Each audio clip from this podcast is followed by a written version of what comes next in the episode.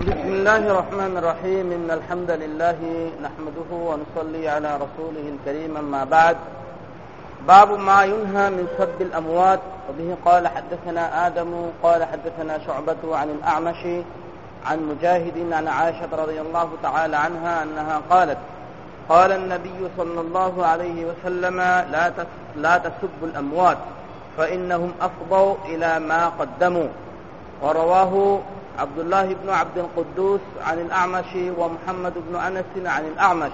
تابعه علي بن الجعد وابن عرعرة وابن أبي عدي عن شعبة رضي الله تعالى عنهم.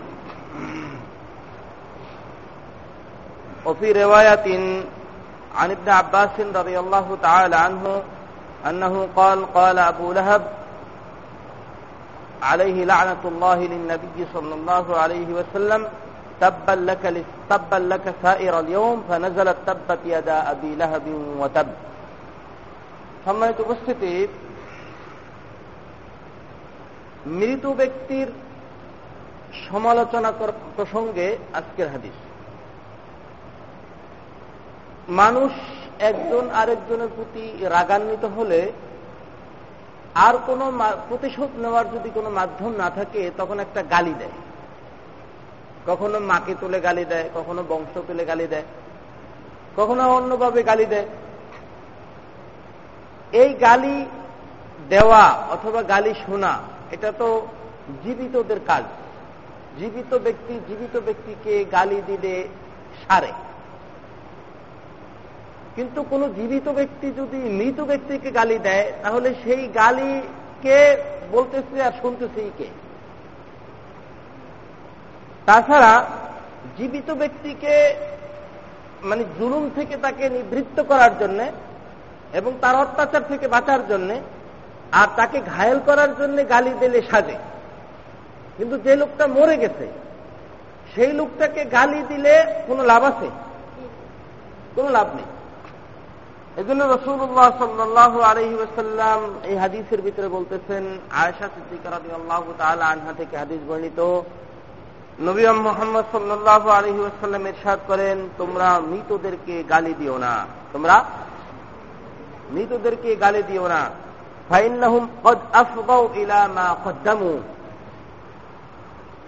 ইতিপূর্বে তারা যেই আমল করেছে, সেই আমলের প্রতিদান স্বরূপ যা পাওয়ার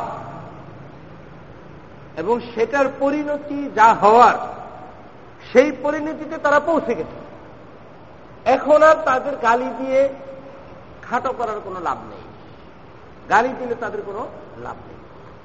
শত্রুতা থাকলে জীবিত জীবিত অবস্থায় গালি দিলে স্বাস্থ্য কিন্তু এখন লোকটা মরে গেছে। এই লোকটা সমালোচনা করবা না, এই লোকটাকে গালি দিবা না।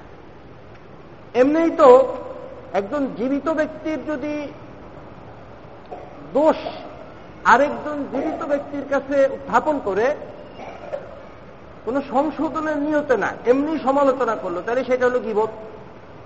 যদি সত্যি উত্থাপন করে, আর যদি মিথ্যা বানিয়ে বলে, তাহলে সেটা হবে অপবাদ।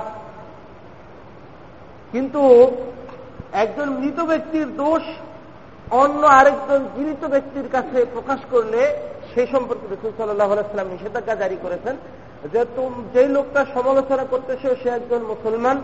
সে ভুল করে থাকলে, অন্যায় করে থাকলে, তার জীবদ্দশায় তুমি তাকে কিছু বললে, প্রতিশোধ নিলে, অথবা সংশোধন করলে তুমি পারতে। কিন্তু লোকটা এখন মরে গেছে। সে যা পাওয়ার তাতেই গেছে। এখন আর কি করে না তুমি? তাকে গালি দিও না। এটা একজন মুসলমানের মরে যাওয়ার পরে যে তার অধিকার তার মানে ইজ্জত, সম্মানের ভিতরে আঘাত দেওয়া যাবে না। এই বিষয়ে তোমরা কি কি থাকবা? সতর্ক থাকবা। এই জন্য সম্মানিত উপস্থিতি আমরা এই বিষয়টা অবশ্য, আলহামদুলিল্লাহ, আমাদের দেশে অনেক সময় যদি কেউ কোন মৃত ব্যক্তির সমালোচনা করে, তো সাধারণ অনেক অনেক সময় অনেক বুদ্ধিমান বা জ্ঞানী ব্যক্তি বলে থাকে, আয়, লোকটা মারা গেছে। এই লোকটার আর বদনাম গেছে না রে। এই লোকটার মাফ করে দিস তুই। এরকম অনেক সময় অনেক জ্ঞানী ব্যক্তিরা বলে থাকে যে লোকটা মরে গেছে, এই লোকটার এখন মানে খারাপ বললে কি লাভ? আবার অনেক সময় আমাদের বিবেকের ভিতরে, বিবেকেই বাদে যে তার খারাপ বলার। তো কিন্তু খারাপ অনেক সময় না বলে পারা যায় না। তো তখন আমরা কীভাবে বলি? তখন বলি যে আল্লাহ তারে মাফ করুক। ও তো আসলে এরকম এরকম ছিল। এমন বলি। যা আল্লাহ তার মাফ করে দেখ, সে তো এরকম এরকম ছিল। এখানেও আমরা একটা সহানুভূতি দেখাই। যাই হোক, তো মোটামুটি এইভাবে হলেও কোনোভাবেই আমরা মৃত ব্যক্তিদের দোষগুলি আলোচনা না করি এবং মৃত ব্যক্তিদেরকে গালিগালজ না করি। কারণ গালি দিলে তো কোনো লাভ নাই। জীবিত ব্যক্তিকে গালি দিলে তার সংশোধনের একটা রাস্তা আছে, কিন্তু মৃত ব্যক্তিকে গালি দিলে সংশোধনের রাস্তা নাই। রসুল্লাহ সাল্লাহ আলহিহাল্লাম বলেন, তোমরা তোমাদের পিতা মাতাকে গালি দিও না। তোমরা তোমাদের পিতা মাতাকে গালি দিও না বা পিতা মাতার উপরে লানত দর্শন করো না।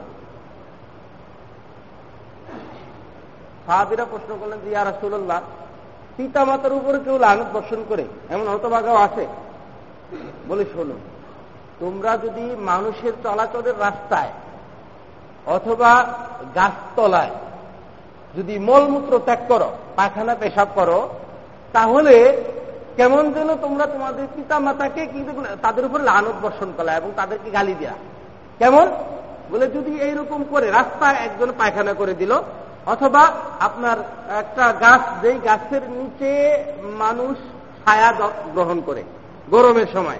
এই গাছের নিচে নিচে যদি কেউ মলমূত্র ত্যাগ করে, তাহলে যেই লোকটা ওই রাস্তা দিয়ে হাঁটবে অথবা ওই গাছের নিচে ছায়া নিতে আসবে, এই লোক তো যে মানে কি করে, মলমূত্র ত্যাগ করেছে তাকে গালি দিবে না। সর্বপ্রথম গালি দিবে তার মায়েরে। কারণ আমাদের কিছু বাঙালি কিছু গালি আছে না? হ্যাঁ? ওর মা, ওর বাবা এরকম হোক, এরকম সব বাঙালি কিছু গালি আছে না? এটা কিন্তু আরব দেশেও ছিল।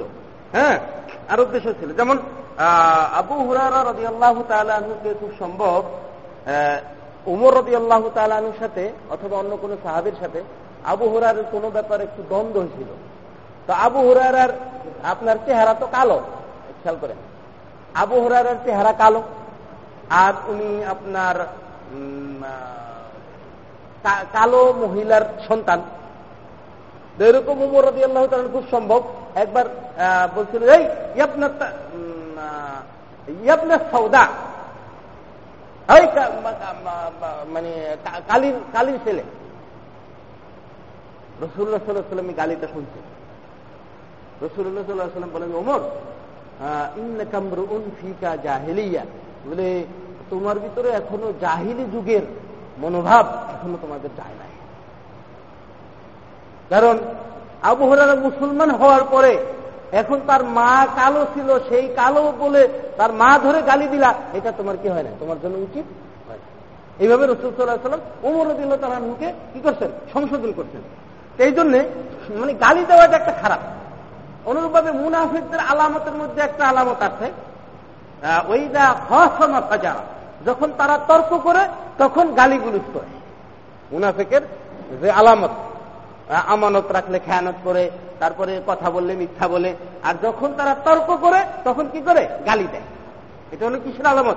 মুনাফেকদের আলামত। এই জন্য গালি কখনো দেওয়াই উচিত না। বিশেষ করে খেয়াল রাখতে হবে লাফুল আমুয়াদ তোমরা মৃত ব্যক্তিদেরকে কি করো না?